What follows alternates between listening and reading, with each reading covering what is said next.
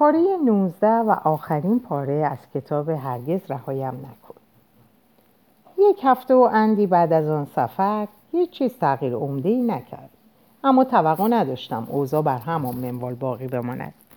صد البته در اوایل اکتبر برای نخستین بار متوجه تغییراتی شدم. مثلا گرچه تو کار نقاشی کردن حیواناتش را ادامه داد دیگر از انجام این کار در حضور من عبا داشت.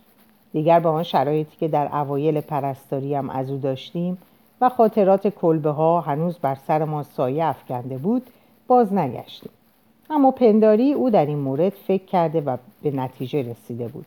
اینکه هر وقت حوصلهاش را داشت به کار خلق حیواناتش ادامه دهد. اما با ورود من دست از کار بکشد و آنها را کنار بگذارد. این مسئله روحیم را چندان جریه دار نکرد. در واقع از بسیاری جهات خاطرم آسوده شد. اگر وقتی که در حضور هم بودیم آن حیوانات به چهره ما خیره می شدن اوضاع ناجورتر می شد. اما متوجه تغییرات دیگری هم شدم که چندان میمون نبودن. منظورم این نیست که دیگر در اتاق او اوقات خوشی نداشتیم. حتی گاه به گاه هم خوابه هم می شدیم. اما آنچه بر آگاهی هم سنگینی می کرد این بود که تومی هر دم بیش و بیشتر با دیگر اهدا کننده ها همزاد پنداری می کرد مثلا اگر ما دو نفر گرم یادآوری خاطراتمان در مورد بچه های قدیمی هیلشم بودیم دیر یا زود به یکی از دوستان اهدا کننده فعلیش اشاره می کرد که کردار و گفتاری مشابه آن دوست قدیمیمان از او سر زده بود. به خصوص یک بار که بعد از سفری طولانی با ماشین به کینگزفیلد رفتم و از ماشین پیاده شدم. میدان کم و بیش شبیه همان روزی بود که با روت به دنبال تومی آمده بودیم تا به دیدن قایق برویم. بعد از ظهری ابری در پاییز بود. جز دی از اهدا کنندگان که زیر سقف ساختمان بازپروری جمع شده بودند کسی در اطراف نبود. دیدم که تومی هم با آنهاست. ایستاده و یک شانهش را به دیرکی تکیه داده بود و داشت به حرفهای اهدا کننده که روی پله های ورودی نشسته و قوز کرده بود گوش می‌داد. کمی به آنها نزدیک شدم. بعد ایستادم و منتظر ماندم. همانجا در فضای باز زیر آسمان خاکستری. اما تومی به رغم آنکه مرا دیده بود باز هم ایستاد به گوش دادن و به حرفهای دوستش و عاقبت همهشان خندیدند باز هم ایستاد به گوش دادن و لبخند زد. بعد ادعا کرد که به من اشاره کرده به نزد او بروم. اما اگر هم این کار را کرده بود اشارهش چندان واضح و آشکار نبود. تنها چیزی که متوجه شده بودم این بود که رو به من لبخند زده بود و بعد دوباره سراپا گوش حرفهای دوستش شده بود. قبول او وسط حرف و گپ و گفتگو با آنها بود و بعد از حدود یک دقیقه آمد و دو نفری به اتاقش رفتیم. اما همه چیز با روزهای قبل فرق داشت. مسئله فقط این نبود که آن بیرون در میدان مرا سرپا نگه داشته بود. اگر مسئله فقط این بود چندان اهمیتی نمی‌دادم. آن روز که مجبور شد به سمت من بیاید در وجودش نسبت به خود چیزی نزدیک به انزجار حس کردم. و وقتی به اتاقش رسیدیم جو میان ما چندان محشر نبود. راستش من هم تا حدودی به اندازه او مقصر بودم چون وقتی همانجا ایستاده بودم و حرف زدن و خندیدنشان را تماشا می کردم ناگهان انگار دل و اندرونم به هم پیچید. چون آن اهدا کننده ها طوری دور هم نیمه حلقه زده بودند و در حالشان حالتشان چیزی بود و چنان آسودگی خیال سنجیده و از پیش فکر شده ای داشتند که پنداری می‌خواستند به جهان اعلام کنند چطور تک تکشان در پدید آمدن آن جمع نقش داشتند. طوری که به یاد گروه کوچکمان افتادم. همیشه در اطراف رخگن سالن ورزشمان می نشستیم همانطور که گفتم این مقایسه دگرگونم کرد. و به این ترتیب وقتی به اتاقش رسیدیم قلب من هم شاید به اندازه دل او پر از انزجار بود.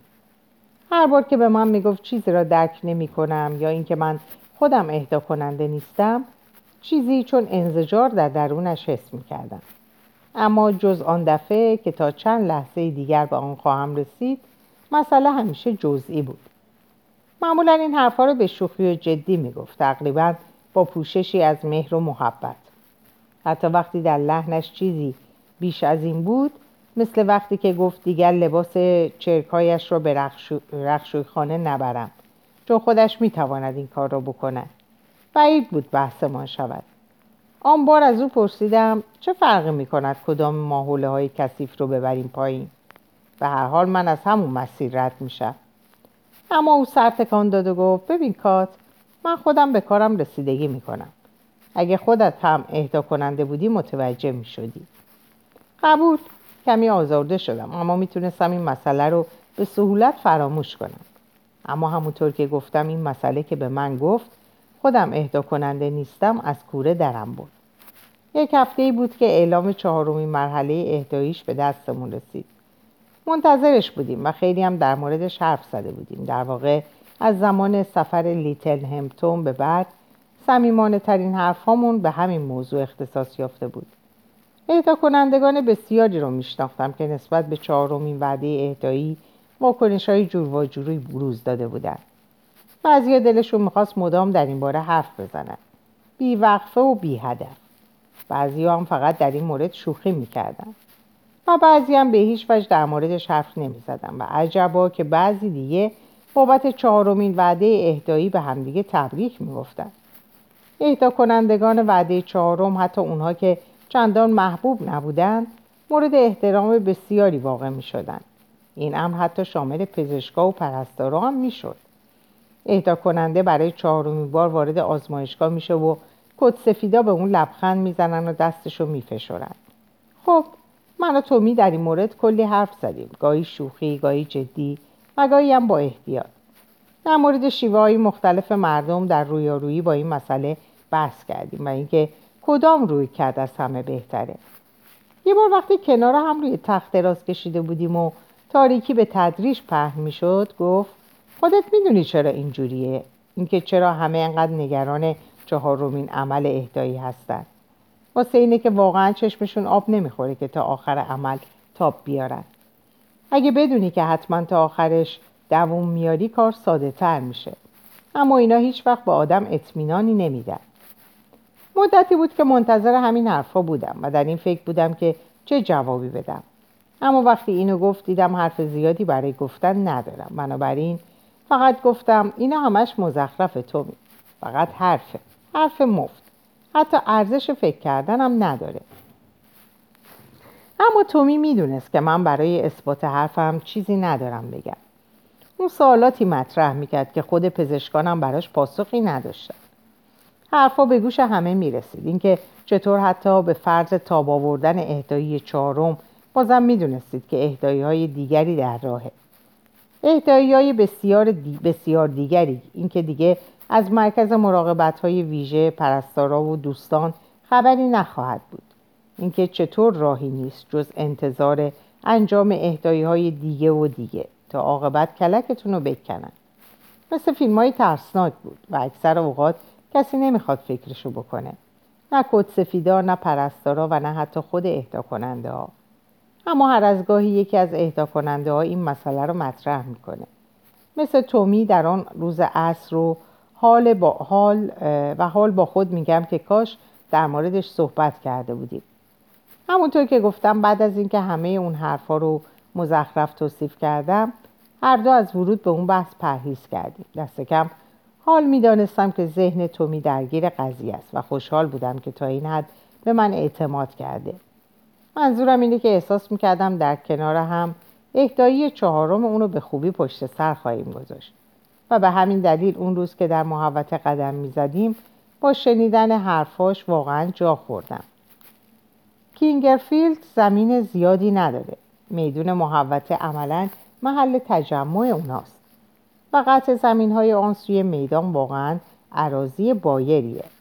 بزرگترین قطع زمینی که اهدا کننده ها اسمشو گذاشتن مزرعه تک زمین مستطیلی شکلی که جلوی توسعه رشد علف های هرز و خار و چپرهاش رو با تور سیمی گرفتن.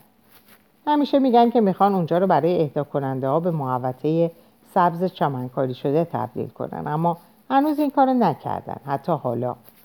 حتی اگر به اونجا هم برن آرامش چندانی نخواهند داشت. چون همون نزدیکی جاده بزرگی کشیده شده بود. و به هر حال وقتی اهدا کننده ها بیقرار میشن به راه رفتن نیاز دارن. دلشون می‌خواد به اون حوالی برند و از میان همه گزنه ها و خاربون ها بگذرن در صبحی که از اون حرف می‌زنم واقعا هوا مهالود بود. می‌دونستم که مزرعه غرق شبنمه اما تومی اصرار کرده بود برای پیاده روی به اونجا بریم. عجیب نبود که فقط ما اونجا بودیم که البته تومی خوشش اومد. بعد از چند دقیقه کلنجار رفتن با بوته خارها ناگهان کنار حصار ایستاد به مه توهی اون سوی جاده خیره شد و گفت کات نمی‌خوام برات سوی تفاهم بشه. اما خیلی به این قضیه فکر کردم. کات فکر کنم باید یه پرستار دیگه داشته باشم. چند ثانیه بعد از این حرفش متوجه شدم که از شنیدنش زیاد جا نخوردم و مضحک اینه که اصلا منتظرش بودم. اما به هر حال عصبانی شدم و چیزی نگفتم. حرفش رو ادامه داد و گفت نه فقط به خاطر اینکه موعد اهدایی چهارم رسیده فقط به این خاطر نیست. به خاطر مسئله که هفته پیش اتفاق افتاد. وقتی مشکل کلیه داشتم. از اینجور مشکلات زیاد در راهه. گفتم به همین خاطر اومدم سراغت. دقیقا به همین دلیل اومدم کمکت.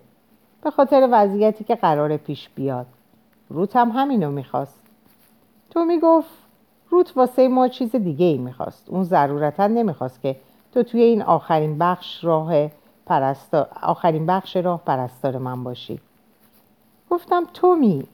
بگمونم دیگه کفری شده بودم اما سعی کردم صدام آروم و تحت کنترل باشه. من کسی هم که باید کمکت کنم واسه همین دوباره اومدم سراغه تومی تکرار کرد. روت واسه ما چیز دیگه ای می‌خواست. اینا همش یه چیز دیگه از کات. من نمی‌خوام جلوی تو به اون حال و روز بیفتم. به زمین خیره شده و یک کف دستش رو به حسار سیمی فشرده بود. یک دم پنداری با هوشیاری به صدای ترافیک در آن سوی مه گوش داد. همون موقع سرش رو کمی تکون داد و اون حرف رو زد. اگه روت بود می‌فهمید. اون یه اهدا کننده بود پس می‌فهمید. نمی‌خوام بگم یه همچی چیزی رو واسه خودشم می‌خواست. اگه دست خودش بود شاید می‌خواست تو تا آخر پرستارش باشی. اما اون می‌فهمید. همینو که من چیز دیگه می‌خوام. کات تو گاهی متوجه نیستی. تو متوجه نیستی. چون اهدا کننده نیستی. وقتی اینو گفت برگشتم و رفتم. همونطور که گفتم آمادگی اینو داشتم که بگه دیگه نمی‌خواد پرستارش باشم. اما چیزی که واقعا آتیشم زد اون هم بعد از اون همه مسائل جزئی مثل وقتی که منو در میدون معطل کرده بود این بود که دوباره منو جدا کرده بود. نه از همه اهدا کننده ها بلکه فقط از خودش و روت اما این مسئله به دعوای شدیدی بدل نشد. وقتی ناگهان برگشتم کار زیادی جز برگشتم به اتاقش از دستم بر نمی اومد و چند دقیقه بعد هم خودش اومد. اون موقع دیگه آروم شده بودم و اونم همینطور. می‌تونستیم در شرایط بهتری در مورد موضوع حرف بزنیم. عذاب آور بود اما ما آرامشمون رو حفظ کردیم و حتی در مورد بعضی تشریفات تعویز پرستارم حرف زدیم. بعد وقتی زیر نور تیره و تار نشسته بودیم درست کنار هم و روی تختش گفت نمی‌خوام دوباره دعوامون بشه. کات اما خیلی دلم می‌خواست که اینو ازت بخوام. منظورم اینه که تو از پرستار بودن خسته نمیشی؟ بقیه ما سالها قبل اهدا کننده شدیم. تو هم سالهاست که همین کارو می‌کنی. کات گاهی آرزو نمی‌کنی که اونای خورده عجله کنن و اعلانت رو برات بفرستن؟ شونه بالا انداختم. مهم نیست. در هر حال وجود پرستارای خوب مهمه. و من پرستار خوبی هستم. اما واقعا انقدر مهمه؟ باشه داشتن پرستار خوب چیز خوبیه اما واقعا در نهایت انقدر مهمه؟ اهدا کننده ها همه اهدا می‌کنن و بعدش هم تموم می‌کنن. البته که مهمه. خوب بودن پرستار تو نحوه زندگی اهدا کننده ها خیلی مهمه. اما این همه سراسیمگی که تو داری این همه تنهایی و فرسودگی من تو رو زیر نظر داشتم داری از بین میری. گاهی باید این کارو بکنی کات. گاهی باید آرزو کنی بهت بگن دیگه بسه. نمی‌دونم چرا باهاشون حرف نمی‌زنی ازشون نمی‌پرسی چرا انقدر طول کشیده. وقتی سکوتم و دید گفت فقط می‌خوام بگم نباید دعوا کنی. سرم روی شونم سرم روی شونش گذاشتم و گفتم آره خب به هر حال شاید دیگه زیاد طول نکشه اما فعلا باید ادامه بدم. حتی اگه دیگه تو من رو تو منو نخوای کسایی هستن که به هم نیاز دارن. گمونم حق با تو سکات تو پرستار واقعا خوبی هستی. اگه مسئله نوع رابطمون نبود برای منم پرستار عالی بودی. خندید و دستشو دور تنم حلقه کرد. اما همونطور آروم کنار هم نشستیم بعد گفت همیشه به یه رودخونه فکر می‌کنم که جریان آبش واقعا سریعه. و دو نفری که توی آب سعی دارن همدیگر رو بچسبن همدیگر رو صفر بگیرن اما عاقبت می‌برن. جریان آب خیلی شدیده. باید تم به آب بدن و از هم جدا بشن. به نظرم وضعیت ما هم همینه. شرماور کات. چون ما در سرتاسر سر زندگیمون عاشق همدیگه بودیم اما عاقبت نفهمیدیم که نمی‌تونیم برای همیشه با هم بمونیم. وقتی اینو گفت به یاد اون شب افتادم که در راه بازگشت از لیتل همتون در اون مزرعه بادگیر محکم گرفته بودمش. نمی‌دونم به همون شب فکر می‌کرد یا نه نمی‌دونم. هنوز در فکر رودخونه و جریان قویش بود یا نه. در هر حال مدت ها همونطور بر لبه تختش نشستیم. هر یک غرق در افکارمون. عاقبت به اون گفتم متاسفم که قبلا قبلا اونطوری باهات رفتار اونطوری باهات رفتار کردم. سعی می‌کنم با اونا حرف می‌زنم و کاری می‌کنم که یه پرستار خوب واسد انتخاب کنن دوباره گفت شرماور کات فکر نکنم اون روز صبح دیگه در این باب حرف زده باشیم. چند هفته ای رو که بعد از اون, بعد از اون روز اومد به یاد دارم. چند هفته آخر پیش از اون که پرستار جدید مسئولیت تومی رو به عهده بگیره. چون عجیب توام با آرامش و آسایش خیال بود. شاید من و تومی تلاش می‌کردیم با همدیگه خوب باشیم. در هر حال اون دوره تقریبا با فارق بالی گذشت. شاید فکر کنید رفتارمون کمی تصنعی بود اما در اون زمان به نظر عجیب نمیومد من سخت مشغول دو اهدا کننده در نورس ویلز بودم و همین هم باعث جدا افتادنم از کینگسفیلد شده بود. بیش از اونچه خودم طالبش بودم اما بازم هفته ای سه یا چهار بار خودم رو به اونجا میرسوندم. هوا سردتر شد اما هنوز خشک و اغلب آفتابی بود و ما در اتاق اون چندین و چند ساعت وقت گذرونی می‌کردیم. گاهی با رابطه جنسی و اغلب با حرف زدن. گاهی هم کتاب میخوندیم و تو گوش تو تومی گوش می‌داد. یک یا دو بار تومی حتی دفترچش رو در آورد و در حینی که من براش کتاب میخوندم پی ایده های جدید برای نقاشی حیوانات جدید خط خطی می‌کرد. و بعد یه روز وارد اتاقش شدم و این آخرین بار بود. یه روز سرد و خشک. بعد از ساعت یک در بعد از ظهری از ماه دسامبر. به اتاقش رفتم. کم و بیش در انتظار بعضی تغییرات. دقیقا نمی‌دونم چه تغییراتی. شاید فکر می‌کردم اون چیزای تزئینی به دیوارای اتاقش زده اما همه چیز مثل گذشته بود. به حال این خودش تسلا بخش بود. تومی هم فرقی نکرده بود. اما وقتی شروع کردیم به حرف زدن دیگه نتونستیم وانمود کنیم که این نوبت هم ملاقاتی معمولی مثل دیگه دیگر دیدار هاست. هفته های پیش اونقدر حرف زده بودیم که دیگه چیزی برای حرف زدن نداشتیم. بگمانم رغبتی نداشتیم بحث جدیدی رو مطرح کنیم و بعد از اینکه فرصت به پایان بردنش رو پیدا نکردیم افسوس بخوریم. به همین دلیل حرفای اون روزمون تنینی توهی داشت. فقط یک بار وقتی بی هدف دور اتاق میگشتم از اون پرسیدم تومی؟ خوشحالی که رود قبل از اینکه از کارهای آخر ما چیزی به فهم تموم کرد. روی تخت دراز کشیده بود. مدتی به سقف خیره شد و بعد گفت چه جالب چون همین دیروز منم داشتم به این مسئله فکر می‌کردم. وقتی پای اینجور مسائل میاد وسط چیزی که باید در مورد روت به یاد داشت اینه که اون با ما فرق داشت. من و تو از همون اول حتی از وقتی که بچه بودیم همیشه سعی می‌کردیم از همه چیز سر در بیاریم. یادته؟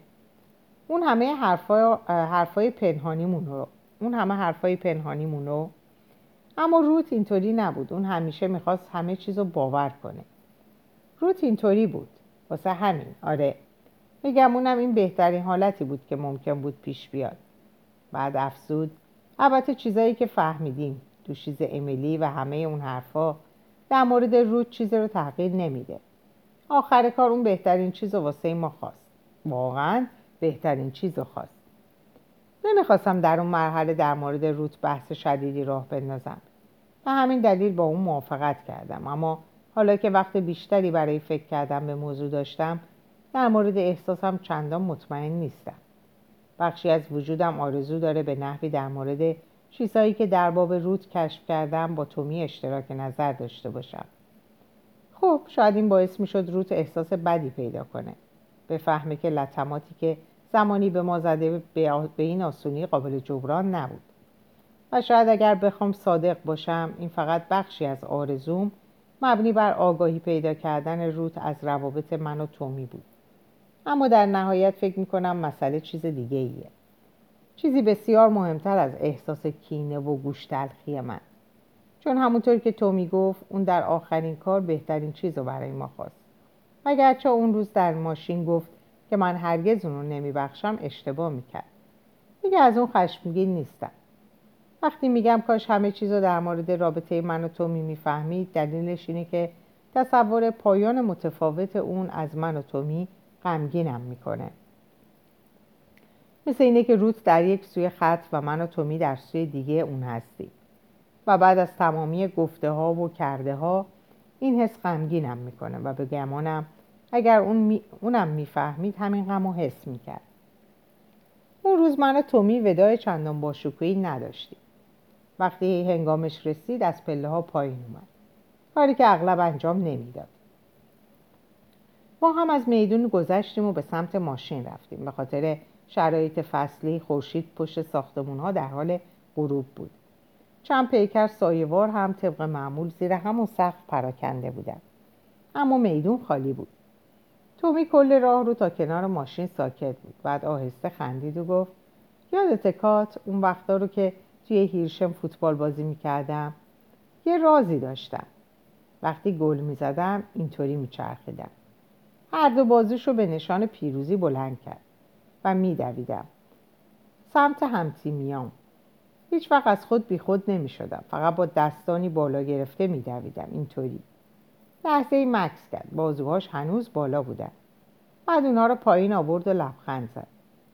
توی ذهنم کات و توی ذهنم کات وقتی به عقب می دویدم همیشه توی ذهنم تصور می کردم که دارم تو آب شلپ شلپ می کنم نه آب عمیق. حد اکثر تا قوزک پاهام. همیشه یه همچین تصوری داشتم. هر بار شلپ شلپ شلپ. دستانش رو دوباره بالا برد. واقعا حس خوبی داشت.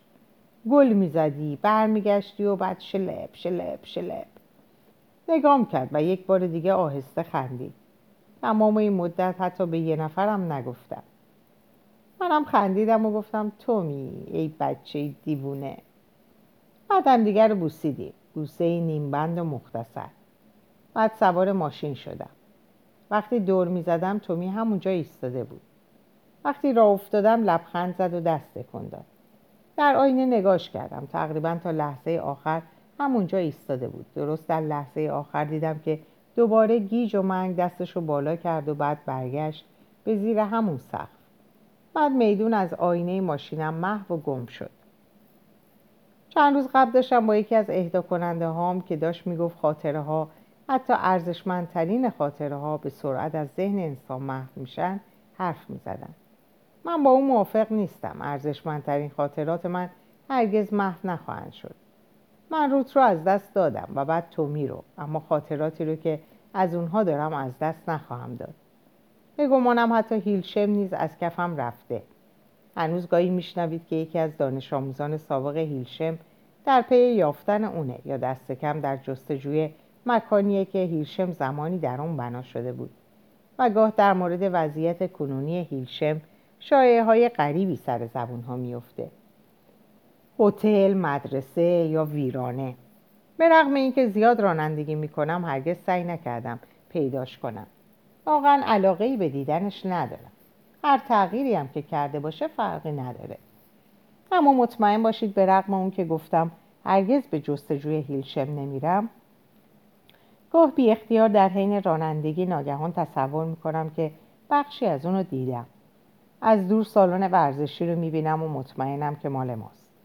یا ردیفی از سپیدارها رو بر خط افق. در کنار یک بلوط بزرگ و درهم و احساس می‌کنم دارم به زمین بازی جنوبی نزدیک میشم. یه بار در یک صبح خاکستری در پهنه طولانی از جاده در گلاسترشر از کنار ماشینی اسقاط در کنار جاده رد شدم و یک دم مطمئن شدم دختری که در مقابل ماشین ایستاده و چشمانش توهی به ماشین های جاده خیره شده همان سوزانا سیه. سوزانا سیه. دختری که دو سال بالاتر از ما و یکی از مدیران بازارهای فروش بود. این لحظات درست هنگامی پیش میان که به هیچ وجه انتظارشون رو ندارم. وقتی حین رانندگی به مسئله کاملا متفاوت فکر می‌کنم. پس شاید بتوان گفت که از یک لحاظ من هم در جستجوی هیلشم هستم. اما همونطور که گفتم عملا در جستجوش نیستم. در هر حال تا آخر سال دیگه به این شکل با ماشینم در جاده ها دور نمیافتم. پس به احتمال زیاد دیگه به هیلشم بر نخواهم خورد. و حال که فکرش را می‌کنم می‌بینم که از این امر خوشحالم. درست مثل خاطراتیه که از تومی و رود دارم.